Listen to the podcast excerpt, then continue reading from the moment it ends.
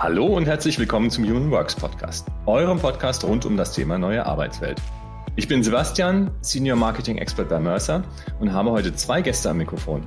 Tim Verhöfen, Senior Manager Talent Intelligence bei Indeed und Michael Eger, Partner bei Mercer.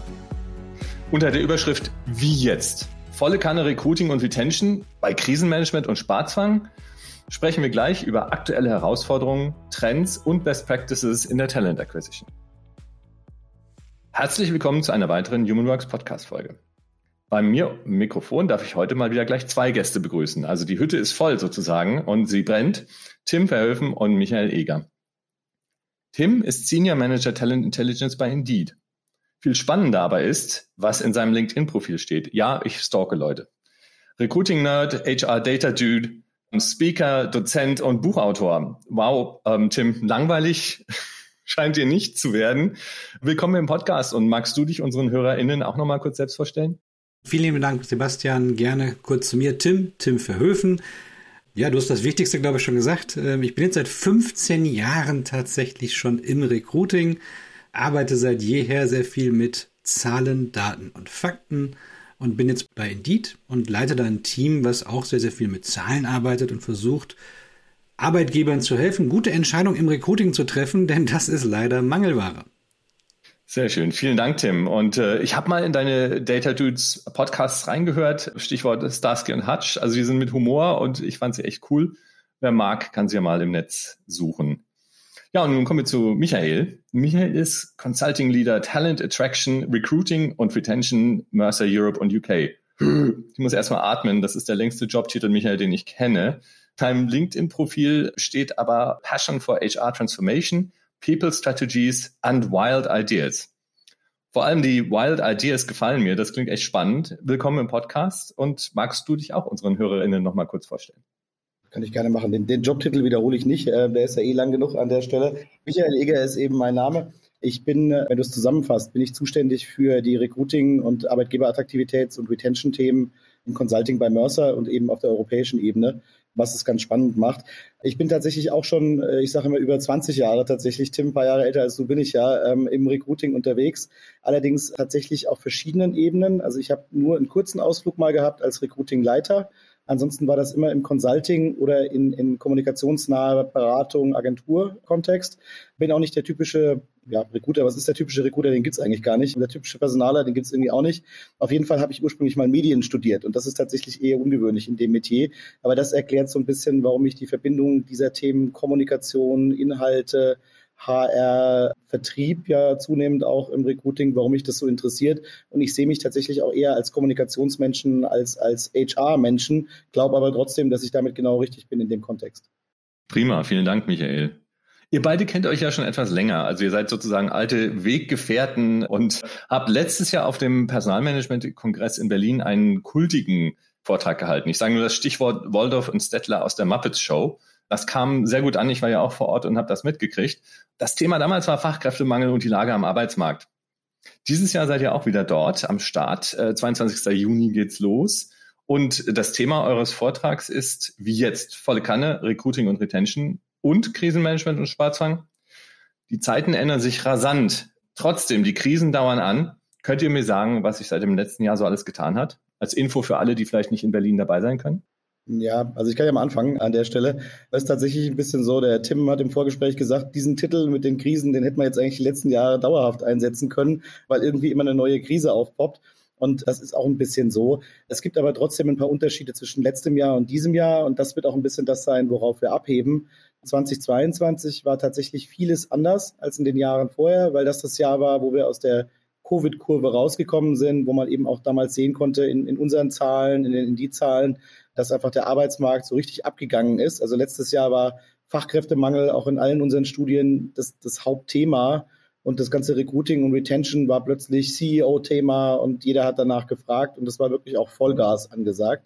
Und was dieses Jahr ein bisschen anders ist, du hast die Krisen angesprochen, also so ein bisschen schnuppern wir ja an der Rezession. In manchen Ländern sind wir in der Rezession. Wir haben einfach über Russland-Konflikt, Energiekrise, die ganzen äh, Themen, die uns da eingeholt haben, ein bisschen einen Dämpfer bekommen.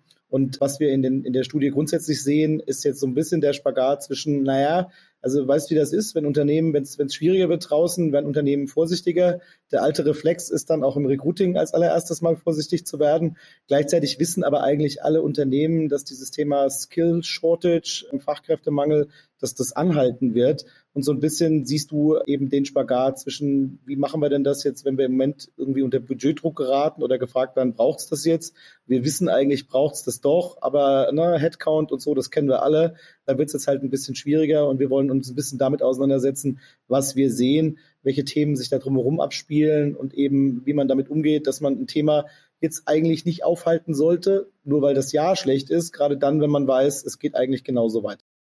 Vielen Dank, Michael, für diese Sicht aus äh, größerer Flughöhe sozusagen. Und meine nächste Frage dann, was ist denn nun konkret für 2023 wichtig? Könnt ihr die wichtigsten Trends für unsere HörerInnen zusammenfassen? Ich würde vielleicht den Ball nochmal aufnehmen, den, den Michael mir gerade rübergespielt hat. Und zwar, wenn wir zurückgehen, wir haben jetzt einige Jahre Krise hinter uns das, was wir eigentlich hätten lernen sollen im HR-Bereich, ist, dass wir nicht sofort auf eine Bremse drücken, wenn es mal ein bisschen ruhiger wird. Wir sind weit davon entfernt, dass es gerade irgendwie in den Keller geht in Deutschland. Ja, es geht ein bisschen zurück. Ich würde ja sagen, es normalisiert sich wieder, nachdem wir jetzt ein, zwei Jahre hatten, die extrem turbulentes Wachstum mit sich gebracht haben. Wachstum im Sinne von neue Stellenausschreibungen in Deutschland. Da sind innerhalb von anderthalb Jahren mehr als 50 Prozent mehr zusätzliche Stellen äh, ausgeschrieben worden das ist für den Markt gar nicht so einfach zu handhaben. Deswegen sehen wir jetzt erstmal, es normalisiert sich wieder, aber immer noch auf einem sehr, sehr kompetitiven Niveau. Heißt, es wird weiterhin schwierig bleiben. Jetzt muss man ein bisschen schauen, wie die Unternehmen darauf reagieren. Es gab im letzten Jahr eine Studie, die von Personio rausgebracht worden ist, wo es unter anderem auch um das Thema Budgets im Mittelstand im HR-Bereich beispielsweise ging. Da ging es eher ein bisschen zurückhaltend. Ähm, jetzt weiß man nicht in diesem Jahr, wie geht es weiter. Einige Firmen sind weiterhin zurückhaltend. Wie wird sich das ähm, auswirken?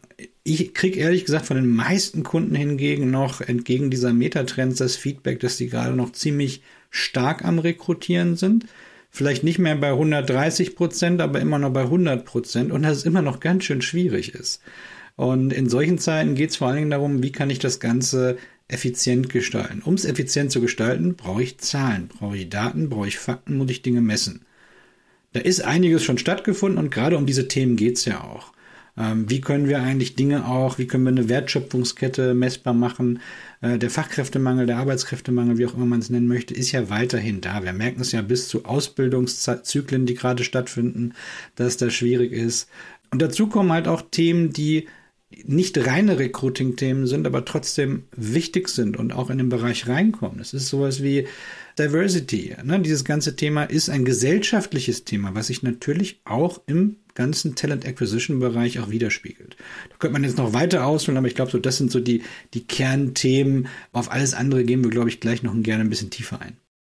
Vielen Dank, Tim. Und dein Herzensthema ist, soweit ich weiß, Experience. Wie sieht's damit aus, vor dem Hintergrund von dem, was du eben gesagt hast? Ist das Thema damit dann tot? Ich würde sagen, ganz im Gegenteil. Wenn ich tendenziell durch Demografie und so weiter weniger Jobsuchende habe, dann geht es ja noch mehr darum, die zu begeistern. Also denen eine gute Candidate Experience, also eine gute Erfahrung, wenn man es jetzt mal übersetzen würde auf Neudeutsch, zu geben und sie zu begeistern, dass sie nicht aus dem Prozess rausgehen. Also einfache Prozesse, smarte Prozesse und den Kandidatinnen und Kandidaten angepasste Prozesse. Damit kann man überzeugen, mit 0815 und Masse wird es wiederum einfach schwierig. Vielen Dank für diese Einschätzung. Nun kommen wir zu, zur Kristallkugelfrage, die ich äh, immer wieder gerne stelle. Wie glaubt ihr, geht das Thema Talent Acquisition weiter nach 2023, wenn wir mal so in die nächsten Jahre versuchen zu schauen? Ja, also Kristallkugeln sind ja was für den Berater, von daher nehme ich den Ball mal direkt auf. Also ich glaube grundsätzlich, die Demografie ist, wie sie ist und wir haben immer noch technologische Entwicklungen und auch Geschäftsmodellentwicklungen, die dazu führen, dass ständig andere neue Skills gebraucht werden. Das heißt, grundsätzlich zweifle ich nicht dran, dass der Bedarf da sein wird. Es wird ein paar Komponenten geben, die diskutiert werden rund um ähm, Artificial Intelligence. Was, wie wirkt sich das aus? Ich glaube aber nicht, dass das signifikant so viele Leute ersetzen wird, dass wir nicht mehr über Recruiting reden. Im Gegenteil, das wird eher wieder dazu führen, dass schon wieder neue Skills gebraucht werden, die auch nicht direkt entwickelt werden können, wo du einfach gucken musst, wo du die herbekommst. Das heißt, ich rechne dauerhaft damit, dass das Thema Talent Acquisition, dass dieser Arbeitsmarkt, wie wir ihn jetzt haben, in ziemlich vielen Branchen einfach so bleiben wird, wie er ist. Also will heißen, Unternehmen werden sich bemühen müssen um, um die entsprechenden Menschen. Und das Thema Talent Acquisition wird dementsprechend auch weiterhin ein wichtiges Thema sein für HR, für, fürs Business. Also das ist mal die Ausgangssituation. Ich würde vielleicht noch was ergänzen wollen, ganz kurz dazu, weil ich das ganz spannend finde. Wir kommen ja aus einer Zeit, wo in den letzten Jahren dieses Thema mehr Attention bekommen hat. Und gleichzeitig dementsprechend in den letzten Jahren noch in, in vielen Fällen mehr Budget, die, die Abteilungsstärken wurden aufgebaut. Und jetzt ist eigentlich so dieser Punkt, wo wir über Messbarkeit reden. Und mehr Budget und Messbarkeit führt irgendwann zu einer Rechtfertigungssituation. Das heißt, wir werden irgendwann in diese ganze ROI-Diskussion reinkommen.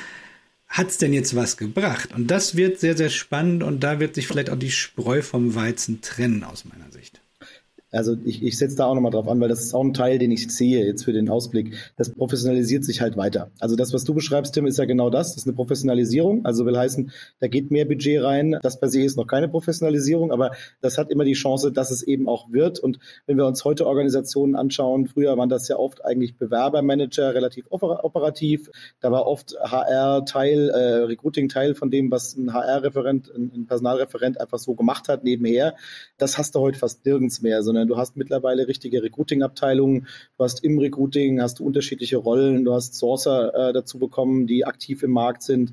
Du hast Diagnostik, wo die Personalauswahl stattfindet. Auch das kommt wieder mehr. Also weil man verstanden hat, dass nur Leute an Bord schaufeln auch nicht funktioniert. Stichwort Messbarkeit.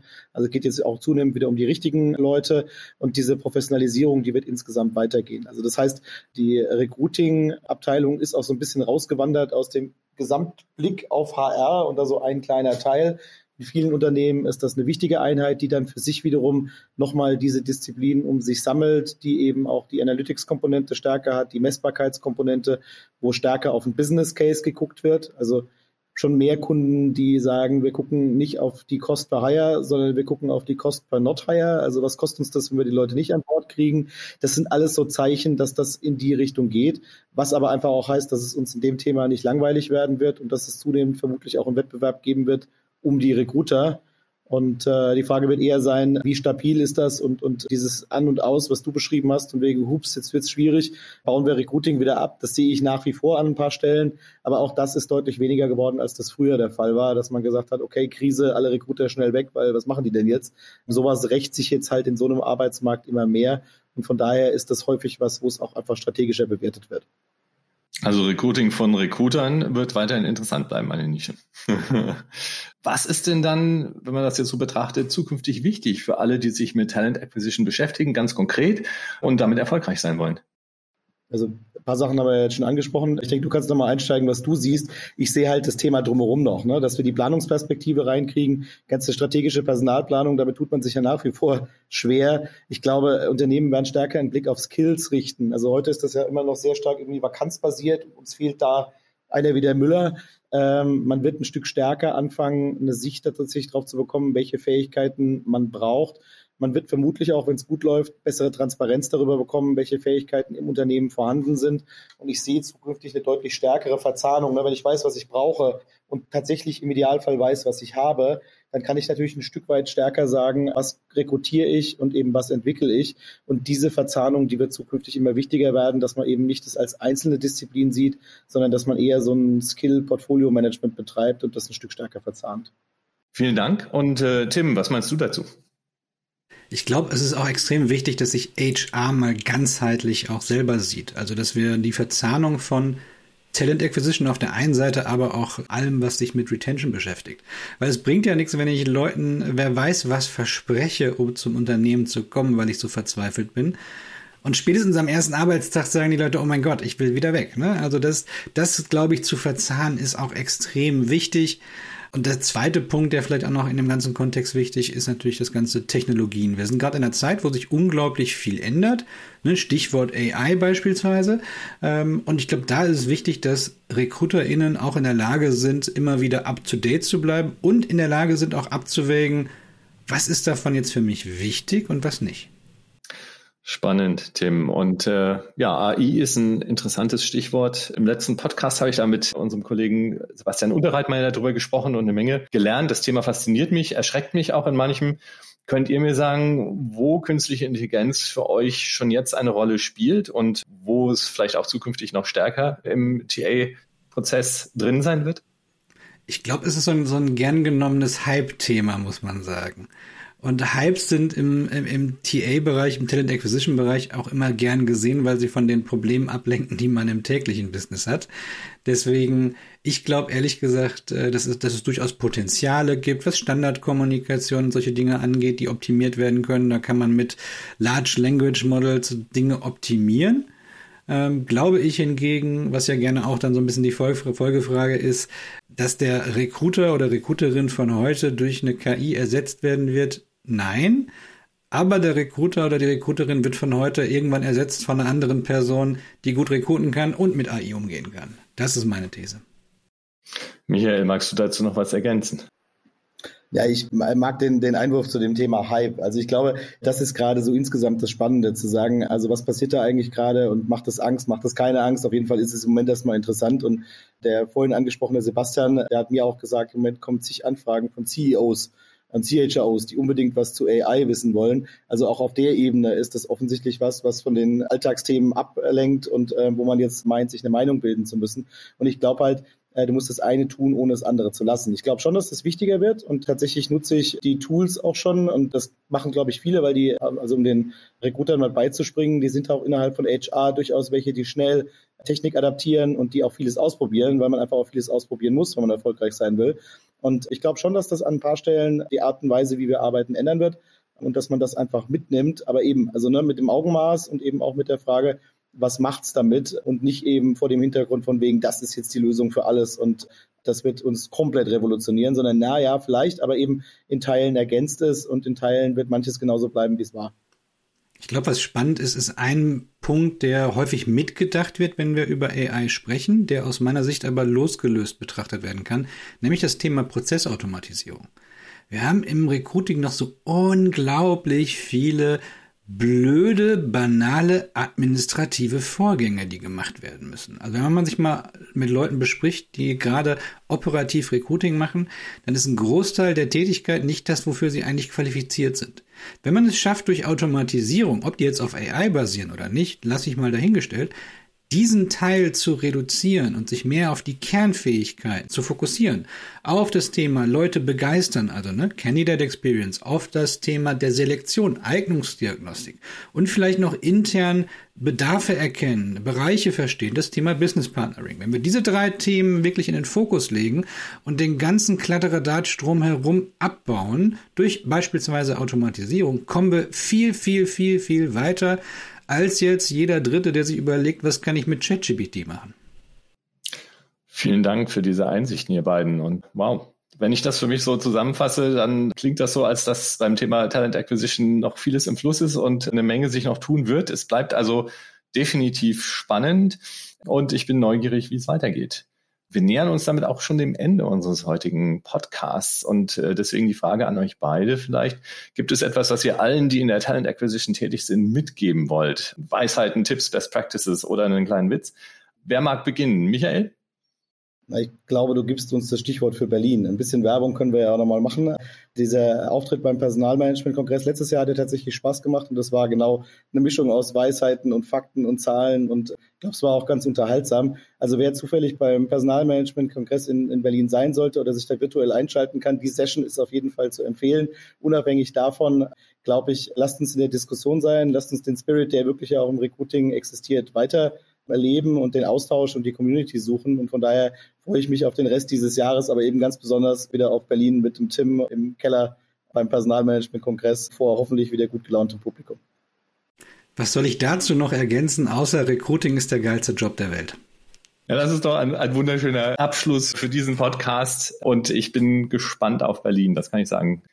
Vielen Dank euch beiden für den spannenden Lagebericht und dafür, dass ihr euch auch die, die Zeit natürlich genommen habt. Ja, und danke, dass ihr heute hier wart. Danke dir, hat Spaß gemacht. Vielen Dank und für alle bald bis nach Berlin. Merci fürs Zuhören. Wir hoffen, der Podcast hat euch gefallen. Wenn ihr Fragen rund um das Thema Talent Acquisition und Fachkräftemangel habt, dann schreibt uns gerne eine Mail an marketing.de at mercer.com. Wir freuen uns über eure Nachricht und wir danken euch für eure Aufmerksamkeit und sagen Tschüss, bis zum nächsten Mal.